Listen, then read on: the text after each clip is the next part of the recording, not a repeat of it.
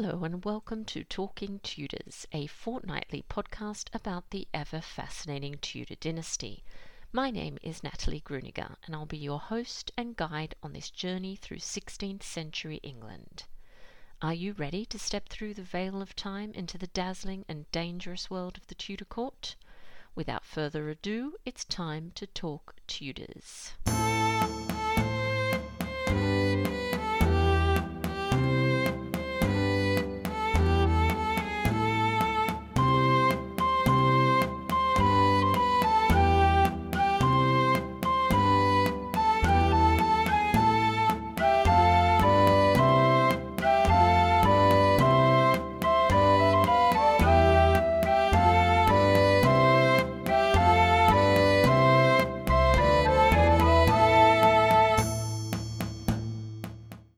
Everyone, welcome back to another episode of Talking Tudors. I'm your host, Natalie Grueninger. Thank you so much for joining me today.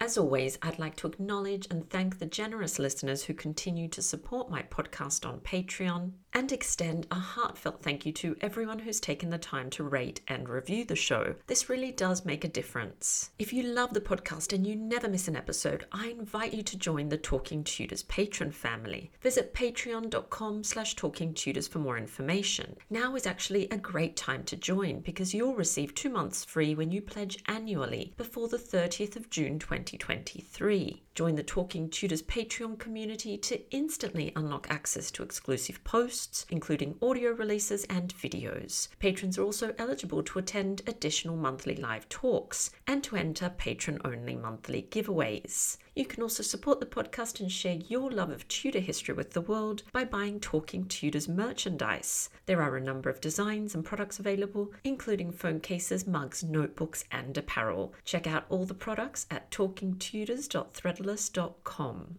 Now, on to today's episode. I'm excited that joining me on the show to talk about Katherine Parr and the new feature film Firebrand is Elizabeth Fremantle. Elizabeth is the critically acclaimed author of four Tudor historical novels: Queen's Gambit, which is soon to be the feature film Firebrand, Sisters of Treason, Watch the Lady, and The Girl in the Glass Tower. As E C Fremantle, she has written two gripping historical thrillers, The Poison Bed and The Honey and the Sting. Her novel, Disobedient, about the artist Artemisia Gentileschi, will be published in July twenty twenty-three. Let's dive straight into our conversation. Welcome to Talking Tudors, Elizabeth. How are you? I'm very well. Thank you so much for having me on your podcast. I've been um, following you for for quite a long time, actually. So it's great to great to be chatting. Yes, it's lovely to have you here, and I've been really looking forward to our conversation. So let's just start by you just introducing yourself to our listeners and just telling us a little bit about you and your background. Okay, well, I'm Elizabeth Fremantle, and I've my seventh novel is being published this July. So I've written a, well, there are four novels that are Tudor set, or specifically Tudor set. All my novels are kind of set in the early modern period, but uh, I did a Tudor trilogy, and then I did another one, which kind of fits with the trilogy. So it's it's like a quartet now, really. And the first one of which is Queen's Gambit, which um, is being adapted into a film called Firebrand, which is out in this autumn, I think, autumn or winter in the U K, but it premiered at Cannes recently, which was a wild trip. Yeah, and they, so they that follows Katherine Parr. I'm interested really in women who have been maybe either misunderstood by history or forgotten by history. So that that's my kind of the premise of my work. Wonderful. And you mentioned your, your novel set in Tudor England, the four novels. So what is it about this particular period, the Tudor period, that so captivates you? Oh, well, I don't know. I mean, we're very immersed in that period in England. You know, we learn about it at school, and it's a period that, I don't know, it resonated with me. I read, you know, as a child, I read all those Jean Plaidy novels, and I was very caught up in the the kind of idea of those. They were often about quite young girls. I remember one about Mary, Queen of Scots, and she was this girl growing up in a castle in Scotland with all her, they were called the Four Marys or something, all her, you know, and it's something that captured my imagination. But then I think as I got older, I just, I you know, there, all, there are always documentaries on, on T V about the Tudors and about them. And it just really struck me about particularly the wives of Henry the Eighth and the brutality of the way they were treated. It's so horrifying. And I I, I think I, I want to, wanted to explore it deeper. I studied English as an undergraduate, English literature, and I found myself, due to kind of, it was interestingly due to a timetabling thing, because I studied as a mature student and I did all my lectures and seminars in the evenings. And I had young children at the time and I was a single mum. So I had to, I had someone who would do babysitting in lieu of a room in my, you know, a, a room in my house. And so the nights that she did babysitting, I could, there were only two nights and I had to make those the nights I went into college. So I ended up doing a course called um, Writing from the English Civil War.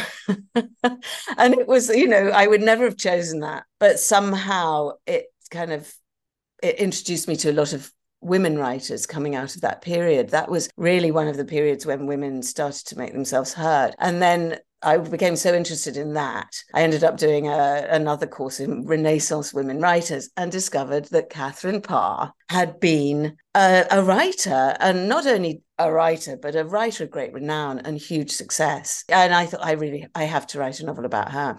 But as I was not, I, you know, I was, I'm not a historian. And I thought, well, do I have the right to really take her story? And, and it took me a while. And, and I had an agent who just said, you know, listen, if that's the story you want to write, just write it. You know, you, if you do your research, it's fine. You don't have to be a historian to write historical fiction. So that got me over that little kind of, you know, there's a sense that it, it, it wasn't my story to tell. And and Katherine Parr was really the start of my kind of published career. Yeah, so I've got her to thank for that. Yeah, that's so wonderful. And so tell us a little bit about the protagonists of the other Tudor novels. So we've got Katherine Parr. Okay, we've what got about Katherine Parr. And then the next one is called Sisters of Treason. And that is, um, it focuses on the the three Grey sisters. So Lady Jane Grey, who Tudor, Tudor enthusiasts will know exactly who Lady Jane Grey is, but a lot of people haven't haven't got a clue. They vaguely heard of her and she th- thinks she was queen for seven days. But, uh, you know, that's about all and nobody really knows why. But actually, I wanted to focus on her younger sisters who were in a really perilous position at court in the transition between Mary Tudor, or Bloody Mary as she's often known, and Elizabeth Tudor. And they had to negotiate, but because they were so close to the throne, they were in great danger. So there, you know, Tudor blood, uh, more, more a curse than a blessing. They're fascinating. Um, Mary Grey was disabled. She had quite a severe scoliosis and um, she was also very, very small. And you know, this is all documented. There's one portrait of her where her disabilities are obviously hidden. But I also I wanted to explore that, the idea of a young, disabled noblewoman at court. And no one knows about her. And she did have a, a fascinating story. Both sisters had this incredible spirit and defiance, but they were both very, very different in terms of character. So that's Sisters of Treason. And then the third in the trilogy is Watch the Lady. It's about the sister of the Earl of Essex, Penelope Blunt. And, um, well, she was a, a really considered a great beauty at court. And those are never re- that's never really a great criteria for me to want to write about a woman, that she was considered a beauty. But my goodness, she had... She had so much character and so much, so much tenacity. And, you know, she became kind of uh, almost unwittingly involved in her brother's coup to try and, well, you know, she she wasn't part of the, the instigation of the coup. She didn't think it was a good idea, but she became enmeshed in it. Um, and obviously her brother lost his head. But she was very interesting because she was another woman who kind of trod her own path.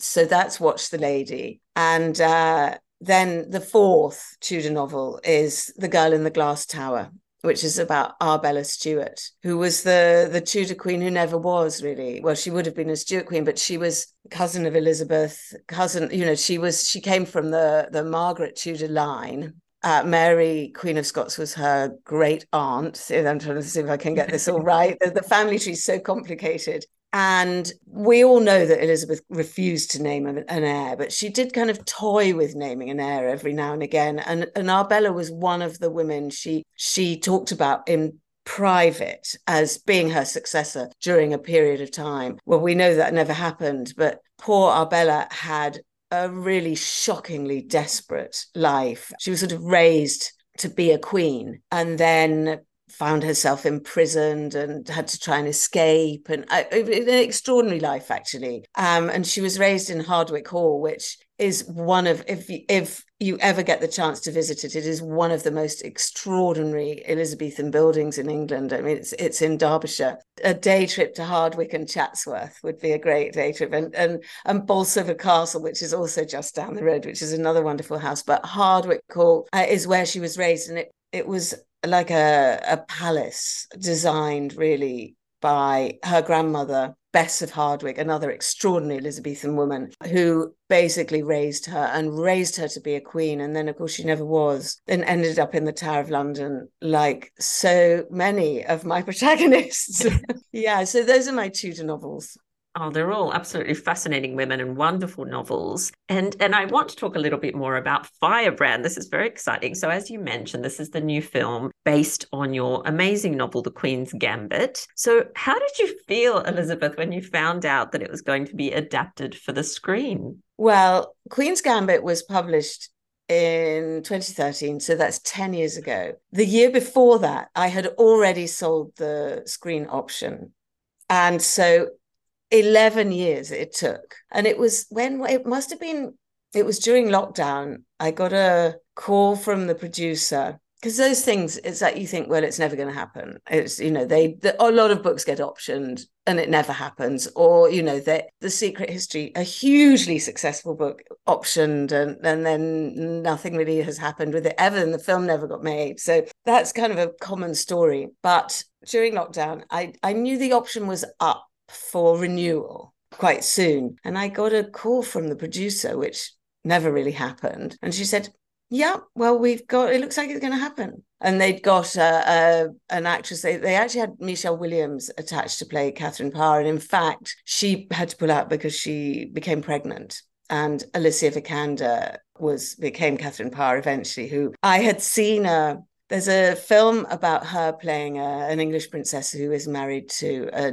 Danish, the, the heir to the Danish throne, early eighteenth century, and uh, called A Royal Affair. It's a Danish, la- Danish language film. I highly recommend it. I saw it about ten years ago, and I thought, oh, if Alic- Alicia Vikander could play a heroine in one of my novels, it would be a dream come true. So the dream came true, which is amazing. Yes, and Jude Law is playing Henry the Eighth, which I can't begin to explain the transformation. I mean, it's an extraordinary performance he gives. And in a sense, the two of them are so amazing together, because she's this, this very cool, everything going on under the surface with her, and this exterior where she shows so little, but you see, you know, just a tiny gesture. It's really subtle. And he, he, so she's like kind of ice and he's like fire. He's really terrifying, because he'll change, his mood will change on a penny. Um, And the combination of them is is just extraordinary. It was really amazing to watch my characters spring to life on the screen like that. I mean, they've taken quite a few liberties with history, but in a sense, as the essence of her story and what she went through, there was a plot on her life. I mean, many of your listeners will know her her story, so they've taken the that the time when the, the plot on her life occurred and turned it into a kind of almost like a kind of dark fairy tale in a way. It's it's um transposed to a single setting. So it's not it's not like the book, which covers a lot more of her life, and you know, but it, it captures the very essence of my Katherine Parr and my Henry the Eighth, who are obviously fictional creations. And the director, Karim Aïnouz, it's his first English language film. He's a Brazilian, uh, a Brazilian Algerian director. And so he brings a different perspective on the English monarchy of that period. And so I think it's a really, really interesting take. And I I really, I'm really behind the film. I really, really like it, though it's very different. And I think maybe because it's very different, it makes it easier for me to to love it. You know, I feel if it was very, very similar, but not quite right. Not quite like my, you know, that might have been more difficult. Anyway, it's a thrill. The whole thing's been a thrill. It premiered in Cannes just a couple of months ago, which was the most extraordinary thing. Uh, uh, you know, uh, the dream of a life, really. So, yeah, I that consider myself amazing. Oh, I cannot wait to see it. I, I hope we get to see it down under. Otherwise, I'll have to find a way to see it. So, oh, you will, you will, because I met the uh, Australian distributor uh, that that weekend. So it's definitely got distribution in in Australia. Oh, I'm so happy. And and I, I think Amazon Prime have taken it okay. for streaming rights. Pretty much internationally. I'm not sure about North America. They uh, they had a different a different deal in the making, but so streaming rights will be really very very wide internationally, and cinema releases. I think it'll be released in cinemas in in most territories. So yeah, it'll be this winter for the run up to the awards season. So fantastic. And I was just going to say, just for the benefit of our listeners that perhaps haven't read your novel, do you want to just tell us, and you've obviously said that your novel captures more of a, a time period than the film does, do you want to just tell us briefly about the themes of your, the main themes of your novel, Queen's Gambit?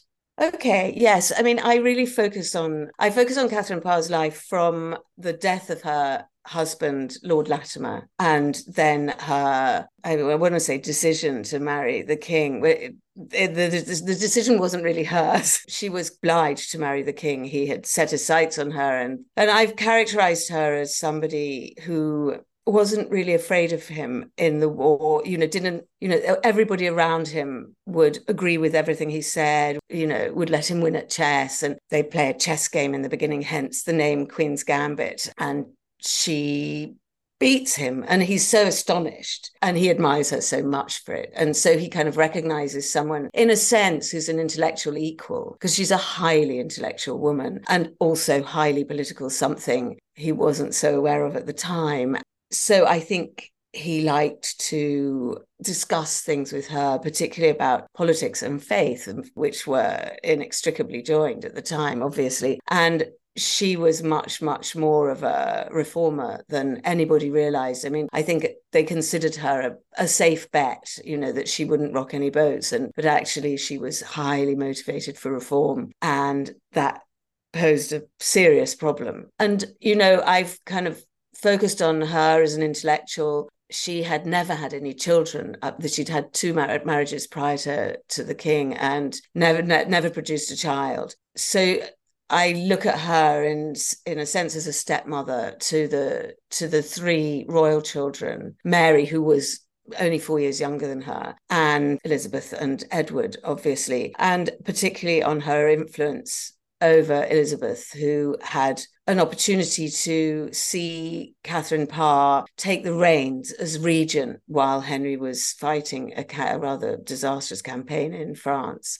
I wanted to look at this idea of the, you know, female rulers and how society had to kind of turn itself up on its head to accommodate the uh, the notion of a female sitting at the top of the tree, when everything was structured in this way, you know, God at the top, the king underneath, and, you know, the, the queen beneath the king, and the family representing that as well, with the man as the head of the household and the woman underneath. And, you know, men were in charge of everything. The idea of a woman being capable of ruling a country just seemed anathema. So in a sense, I look at that fifty years within the quartet of books. I look at that fifty years of female rule, which really, in a sense, I see as starting with Katherine Parr as stepmother to those children, and to particularly to Elizabeth. I tried to kind of unpick that seam of connection between, you know, and really display the seam of connection between Katherine Parr and Elizabeth that runs right through that half century. Yes. And then, so, you know, she obviously, she survives. We know that she survives uh, through till the death of Henry the Eighth, and, and then goes on to marry a man who turns out not to be quite what she'd, what she thought he was, really. And so I also wanted to look at that idea of the highly intelligent woman who can still be a fool for love. You see it, you see it happening all the time. You know, that's, it's um how, you know, in a sense, she was romantically naive, yet so, so astute in so many other ways. Thomas Seymour. Not Thomas a good Seymour, guy. Yes.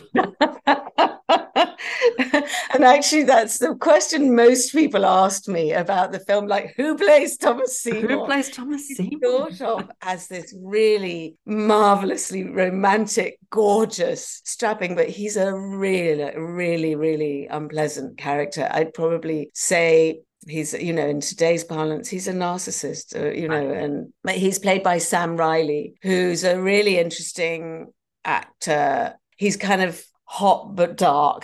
there's, that, there's something, you know, he's very, he's very intense performance, and and yeah, he works very well. He's got the big beard, right? Both the Seymours have the big beards, and so they're very. The costumes are incredibly authentic. Yeah. They've really, really, I mean, there was not a stitch of nylon on the set. Everything was, you know, down to the dyes of the fabrics, everything was authentic. So the look of it, it feels so much of the period, and the lighting, it's it's quite something to, to behold. It doesn't feel like one of those modern, shiny, gorgeous productions. It's dark. It's frightening. It's, you know, there's this sense of claustrophobia. It reflects that there's a sense of claustrophobia with Catherine in the court. And it really, really, really reflects that. Yeah, I think I saw it described as a horror film in one in, in one yeah. article. And I thought, oh, that's really interesting. Yeah, I mean, it's sort of, it's more a thriller. Um, but there are sort of slight elements of like, oh, uh, you know, right. There is a sort of feeling of, it's got that feeling of a horror film. You know, they're all trapped in this place with a with a monster, and nobody quite knows how he's going to react to any, to any event. And so they're all on tenterhooks. So it has got that atmosphere of a horror film. Yeah. And of course, it's called Firebrand, because we couldn't call it Queen's Gambit because it, everybody was so confused by the title being confused with The Queen's Gambit, which was uh, the adaptation of Walter Tevis's novel about the female chess player that was such a huge lockdown success, which is a shame because I love the title. But there you go. Firebrand's a great title. And I've actually done a new edit of the novel. So it's the same novel, but it's I've tidied it up. I've written a new introduction. It probably reads more smoothly. Um, I've given a little bit more space to the prose. I've I've divided it into, into more more chapters, so it's kind of it's got a little bit more room to breathe. And yeah, so it's going to be published as Firebrand. Obviously, there'll be a reference to Queen's Gambit on the on the cover, so people won't have bought the same book twice unless they want to. Yes, and so that will be coming out in this autumn to coincide with the with the movie release here in the U K. I don't know about other territories, but it's definitely Simon and Schuster are, are bringing it out in the U S. That I know. It's uh, it that's all happening, which is super exciting. It was really exciting for me to revisit my first novel, and you know, to you, I don't. Not many writers get the opportunity to go back to something they've written and kind of take out the things they didn't like about it, you know, some of the little prose ticks that I have, you know, that, so I was pleased to do that. And and I'm really excited to be able to see Firebrand on the shelves. Yes, that, that is really exciting. And I just wanted to return to to Jude Law's performance for a moment, because I have I've I've seen rave reviews of his performance, and you obviously are echoing that in what you're saying. I just wanted to ask you about the horrifying perfume that he apparently wore. What can you tell us yes, about that? That was a real thing. Yeah. Yes. So I think it it kind of made the papers. It was a really a, a funny anecdote that he on set, he got really immersed. He's very method in his approach to acting. So he got really immersed. He learned to play the instruments. He, you know, he completely kind of got d- down and dirty with, with his research. And he had read somewhere, and, and I've read it somewhere too, that um, Henry the Eighth's suppurating ulcer, the thing that eventually killed him, stank so badly he could be smelt three rooms away. And th- those rooms were not small either. And so he ha- he worked with a perfumier to concoct a smell that would smell like a suppurating ulcer. The old blood, fecal matter, mm. rotting flesh. Mmm, mmm. Delicious. And he just, when he initially went on set, he used a tiny bit of it just to get himself in the kind of, you know, the frame of mind for his character. And, and of course, when Karim, who's a real character, the director, when he got wind of it, he had that stuff sprayed all around the set, and you see it in takes. They're all the, you know, the, the ulcers kind of revealed, kind of maggoty ulcer, and everyone goes, they're trying not to show their disgust, but it's really revolting. And, um, it, you know, it created an atmosphere that, you know, just creates another level of authenticity, really. You know, that they are smelling the smell they would have smelled back then, nearly five hundred years ago, and it did really, really stink. I could, I did, I wasn't in the in the actual room where the, where it was sprayed, but I could still smell it one day when I was on set.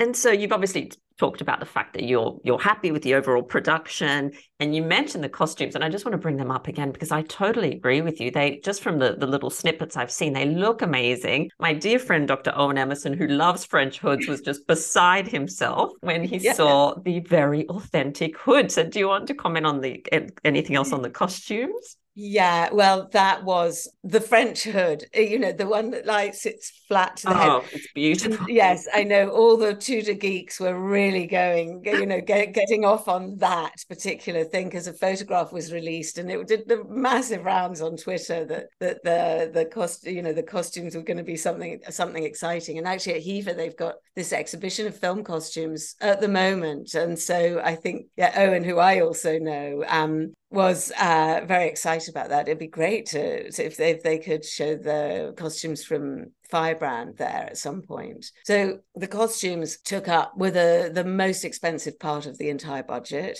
And the costume designer, Oscar-winning Michael O'Connell, he oversaw kind of every aspect of making, of accuracy. So even down to the undergarments and everything. So they've got all the beautiful black work, hand-stitched. They've got some of the famous... people will recognize them. Some of the famous clothing that we see in the, the portraits that we all know. There's Henry the Eighth portrait with the white silk doublet, I suppose it is, uh, and with, with a little black work stitching in a brocade pattern. It's very, very familiar. And he Jude wears that and you think, oh, I've seen that. It's familiar. Katherine Parr, the famous National Portrait Gallery picture with the red high collar and the hat.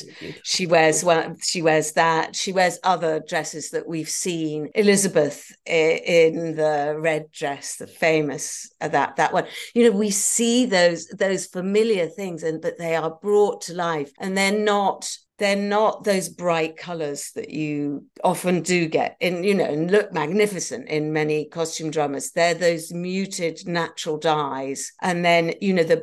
The brighter colours are the ones that the the royalty are wearing, you know. That, so you really see that sense of the hierarchy in the clothing. It's really remarkable. I mean, I couldn't quite believe it when I saw it. And there's one absolutely fantastic scene which um, I was on set for, and it's the May Day kind of festival. And I mean, it's it's like a tiny, you know, only a few minutes on screen, but it was like two full days of shooting. And I was there for one of those days. And some of the costumes of the mummers uh, were unbelievable. They've got, you know, all the, the, the green man with all his, you know, dressed up and all covered in leaves, but they've got the horse, all these, they're like kind of fancy dress costumes of different strange animals. And, but they're all kind of made of sackcloth and shaped into strange hairs and creatures of kind of folkloric creatures. They were extraordinary, so beautifully made. And there, there was a monkey permanently on set and a parrot, and it was incredible. I mean, so it's so immersive, and the set was so immersive that you really felt you had walked back in time. And I wonder if you could tell us a little bit more about the premiere. I saw you post a couple of pics on, on Twitter, and it looked like so much fun. So can you can you tell us any more about that? Yeah. Well, I had never been to Cannes Film Festival. Uh, why would I? So I went with my son, and we, I mean, we went, it was a flying visit two days in, and, the, you know, the, the, we were there one day. There was a, a lovely dinner with the, some of the cast and the director and the producers on the night before, which was really nice, kind of see everybody again. And um, then the the premiere, you you know, in Cannes, if it's one of the the films that are in the main competition, it's a red carpet. They have a really strict dress code. The men have to wear dinner suits and women have to wear, you know, evening dress. And everyone's like, what are you going to wear? What are you going to wear? Well, I'm very lucky. I've got a friend who used to work for Alexander McQueen. So I was sorted. Oh, that's great. They you they don't let you in if you don't wear the proper shoes and everything. I mean, it's really, really strict. So I was quite worried, but, you know, I didn't need to be. And then so a friend of mine said, who's a producer, said, look, go early, because then you can go into the auditorium and sit and watch the red carpet on the, because they stream it on the big screen. So that's what we did. And you do, you know, you queue for a little bit and there are these banks of photographers and you walk up the red carpet. Obviously, they're not interested in me, but they're interested in all these other people wearing, the, I don't know who they were, wearing their unbelievable outfits. And lots of supermodels, they're all there. I think they represent all the fashion houses. And and then this, the auditorium is, it seats more than two thousand people. It's huge. I've never been in a cinema like that. And um, so we watched the whole red carpet, all the the cast and the director and the producer, they all come on. And they Alicia was there with her husband, Michael Fassbender, and Jude where, was there with a very, very natty nineteen seventies moustache, which is for a part he's playing. And um, and then they all, They the the tradition is they all go and they do their f- kind of photo opportunities separately, and then they all get together holding hands and they walk the red carpet in a row together, and then they stand on the stairs. There's a sort of set of famous red stairs, and um, they have lots of photographs taken. So we watched all that from inside, and then they they come in and it's huge applause, and then the film goes on, dead silence. And um, yeah, I mean, I had seen the film already, like. This was my fourth time to see it. So I, I um, knew what to expect. But what I didn't expect was, one, to see my name up on the whole full screen saying, you know, Elizabeth Fremantle adapted from the, the novel Queen's Gambit. The whole screen. It was, that was, I, I took a picture of it. I was so complete. I nearly fell out of my seat, really. I mean, you know, it's coming, but you think you might get a tiny little yeah. credit somewhere, but whoa. And then it kind of made me realize that, you know, that it was a pinch me moment, put it like that. I kind of couldn't quite believe it. And then there's this extraordinary applause that I had heard about in Cannes. They have these, you know, really, really extraordinary standing ovations. And they had, and it went on and on and on and on for about eight minutes or something. They just didn't stop applauding. I've never known anything like it. Yeah. So that was That was the experience. I mean, it was quite something. And then the after party, you know, the kind of banks of security, and, and oh, it was it was it was so much fun. And there's all the cast there, and you know, chatting. It was, you know, a little taste of the the A-list life. Yes, I guess yeah. It was fun. You know, you finish your, you, you take a sip of your champagne. It's refilled immediately, and love it. My son's last, I can tell you. Sounds extraordinary. Amazing. It really was a, a wild ride. And Cannes is the most bonkers place. I, you know, it's, ext- it's really, I've never known anything like it. So well, that was. Well, you was... sound, you know, you sound so enthusiastic about the film, so supportive, which is wonderful. It's so wonderful because it doesn't always work out that way, does it? So, so what are some of your other favourites? Just to kind of bring the conversation to a close, what are some of your other favourite book-to-screen adaptations? Do you have any? Oh, okay. Well, I don't. I mean, I have loads. I have yeah. loads, but the one I mentioned earlier, A Royal Affair yes. with Alicia Vikander, that. I think I really, really recommend that. That's another of those. It was a small independent film, and that, you know, you really get a sense of period. It's fantastic. And she plays a really interesting character who I'd not heard of before, and who's very much a, a, a young woman who becomes enmeshed in the Enlightenment, which was, uh, you know, it was, again, dangerous. They're dangerous books. They, you know, ideas that could shake the boat. So that's a really interesting one, A Royal Affair. It's Danish, but you could probably find, I'm sure you can find it on streamers now with subtitles. Another I really love, and they're all a bit obscure, but La Reine Margot, or which is a French film with Isabella Gianni about the Saint Bartholomew's Day massacre.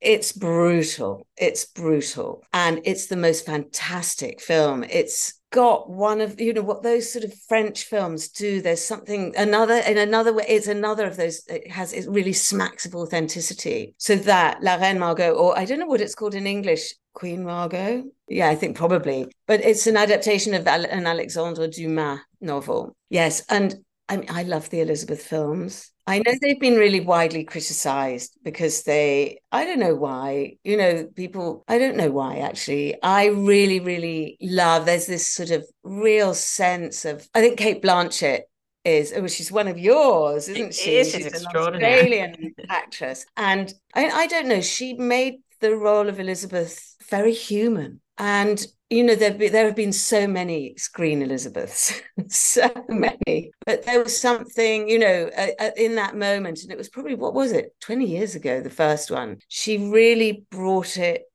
down to earth. You saw her as a young woman striving to become something, to, to gain the respect. And yeah, I, I love those films. The second one is, I think the first one is the better one. But, you know, I could watch them over and over and over. I just wanted to ask you something else. So in terms of the, so Alicia and, and Jude Law, so you feel like, obviously from what you've said, you've been praising their performances. So you feel that they really captured the essence of Katherine Parr and of Henry the Eighth? Yes, I do. I really do. It was funny because to see Alicia, I was initially quite worried because she looks so young. She's, I mean, she is in her thirties, but she has, I mean, I can't, the skin, never seen anything like it. It's just like absolutely, she's got this perfect skin. She could be twenty, lucky her. And I thought, oh, how is she going to come across as this woman who, in the, you know, in terms of the period, was an older woman? You know, she was a, a middle-aged woman in her thirties. And we, but we don't consider it that now. And I thought, how is that going to translate? But, you know, she does, her performance really, really gets that idea that, you know, the older thinking, the woman who's lived, she really, really does Uh, project that. But and also if you look at the portraits, there's a new portrait, isn't there, that's come yes. up for auction. I don't know if anyone, we had a special uh, a spare million pounds right. um, and she actually did look very young, so yes, you know I think right. it may, you know, that actually think, you know, when I think about it, she she may well have looked exactly as Alicia looked. And you know, so I, I think uh, she, I think she was a good fit. I think Jude was the one, you know, people were surprised. They go, oh, Jude Law was going to wear a fat suit.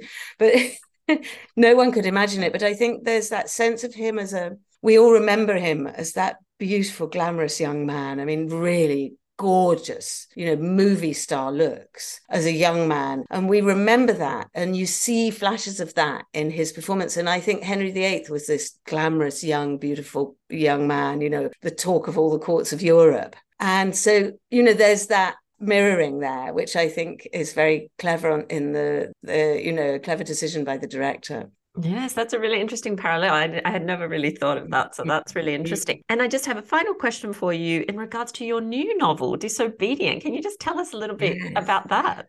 Well, not strictly a Tudor novel, no, but it's no. set in sixteen eleven in Rome. Disobedient tells the story of Artemisia Gentileschi, who she was not the first female painter of the Renaissance, but really the greatest, I think. I mean, there were uh, others, uh, Sophie Nisba Anguissola, who, who was earlier, about fifty years earlier, who painted, I mean, she was an extraordinary portraitist and, you know, was at the, you know, portraitist, you know, an official portraitist at the court of Philip of Spain. But Artemisia was the first person to really tackle the big subjects. And her great masterpiece, Judith Slaying Holofernes, is the most extraordinary, brutally violent piece of art. And the only person who had portrayed that same scene prior to that with the, you know, Judith in the act of beheading the enemy, uh, the enemy general, was Caravaggio. So she was this bold, free spirit growing up in a time when there was no place for bold, free spirits. And her biography is really extraordinary. And my novel, Disobedient, it, it covers just a year in her life when she was seventeen and she undergoes some extraordinary, extraordinarily difficult hurdles to achieve her dream to be a painter judged beside her male peers. And, and she achieves that. And this year in her life is really full of extraordinary trauma and difficulty, but she overcomes it. And um, she's a survivor. And I think it's, in a sense, it's a novel that speaks to the generation where she's a, a survivor of rape. And it speaks to a generation of women who are now being able to talk about their own experiences of, of sexual assault. And um, without wanting to kind of go too heavily into it, it's a, it's a novel about someone who not only overcomes those difficulties, but really turns them into to generate something brilliant. And so she, you know, she turns the tables on on the events of her life and, and turns them into something something incredibly positive. Yeah, she's an amazing woman. That sounds brilliant. And when is that one being released? Okay, so it's published here, and I think we have simultaneous U K Australian. I think it's published a week later in the U S. July the twenty-seventh, and I so I think it's August the mm, I want to say the eighth or something in in the U S. Yeah, and yeah, at the moment it's not going to be published just yet in any foreign language territories, but we've definitely got all the English language sewn up.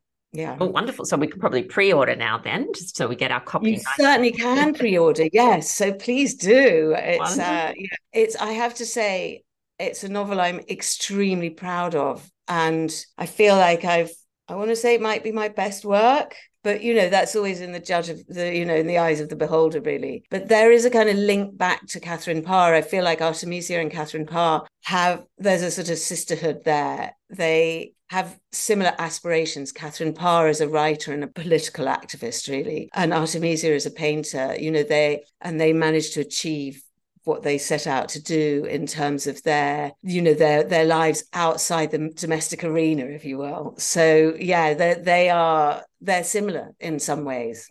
It sounds wonderful. I'll be pre-ordering my copy after this conversation. I hope everyone else does too. So before I let you go, this has been so absolutely wonderful talking to you. I have a little thing that I do towards the end of our episodes, and that's just what I call ten to go. So these are just ten quick questions just to get to know you a little bit better. Okay. So the first one, what is a favourite holiday destination?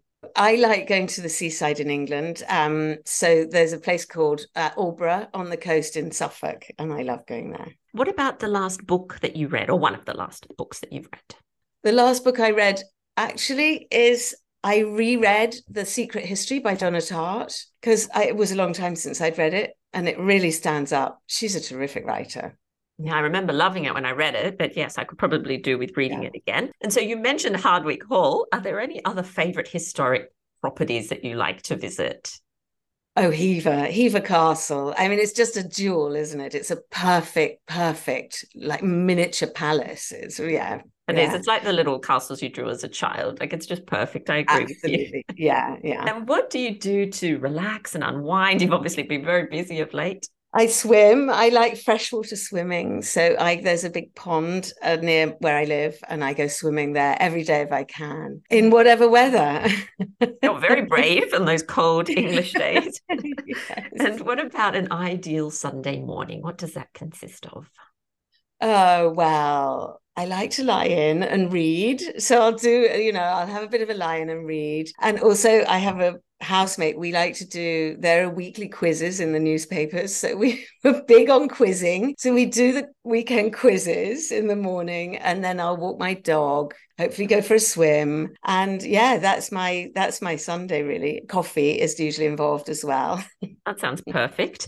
And is there a new skill that you would like to learn? Oh, I'm always wanting to learn new skills. I'd love to learn kind of furniture upholstery. I'm really into mid-century modern uh, furniture and architecture. It's not really very kind of Tudor, but it's, and I'm, you often see these like great chairs and things in junk shops, but they're, you know, the seats need re-upholstering, and it's really expensive to do. I'd love to be able to do that myself. Yeah. And pottery, actually. I really would love to. I did pottery as a child, and I'd love to go back to pottery. So I keep telling myself I'm going to do it, and then I don't do it. So. And you mentioned a dog. So I was going to ask you if you had any pets. So do you have any other pets, or is it just a dog?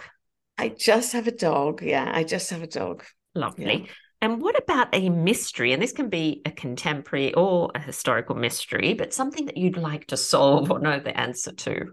Oh, wow. Gosh, well, there are a few, aren't there? I mean, you know, who killed the princess in the tower? And, there, you know, there, there are all sorts of things you know, I'm trying to think off the top of my head, other ones. Um, and of course, nothing springs to mind. That's and, what always and, happens, yeah, don't worry. So, you know, but all those things, you know, it was extraordinary when the remains of Richard the Third were, were found. And you just think that, you know, we learned something then about him and his physical self, something tangible and absolutely certain that we learned that, that what we learned about a kind of legend of history was like, where was it, you know, did, did he have a hunchback or didn't he? We now know that he did. And that, so those, when the mysteries are solved, I, I find that quite extraordinary. Yeah. And lucky last question, there are lots of our listeners that themselves would love to become novelists, writers. Do you have any advice for them? Oh, wow. Yeah, just don't give up. You know, I, it took me ten years to get published from, you know, write, writing my first novel. I wrote three novels. They never got published. They were not historical. So it wasn't until I found Katherine Parr that I found my voice, really. And that was the novel that kind of started the whole, started my career as a writer, as a published writer. Um, don't give up. Uh, don't try and put everything in. If you're writing historical fiction, you know, you don't have to show everything you know. Sometimes historical fiction can get bogged down with a, a desire to tell all the facts. History books are for that. Historical fiction is for something different. It's for you to explore the possibilities of what, what might have occurred between the lines of history. That's wonderful, wonderful advice. Um, very inspiring as well. So I didn't realize it took you ten years to have your first book. Yeah. Wow. Wow. Look at the success now. That is, that is wonderful. And the very last thing, and I promise I'll let you get on with your day, is our Tudor takeaway. So this is something for our listeners to go off and explore after the episode. So do you have a takeaway for us?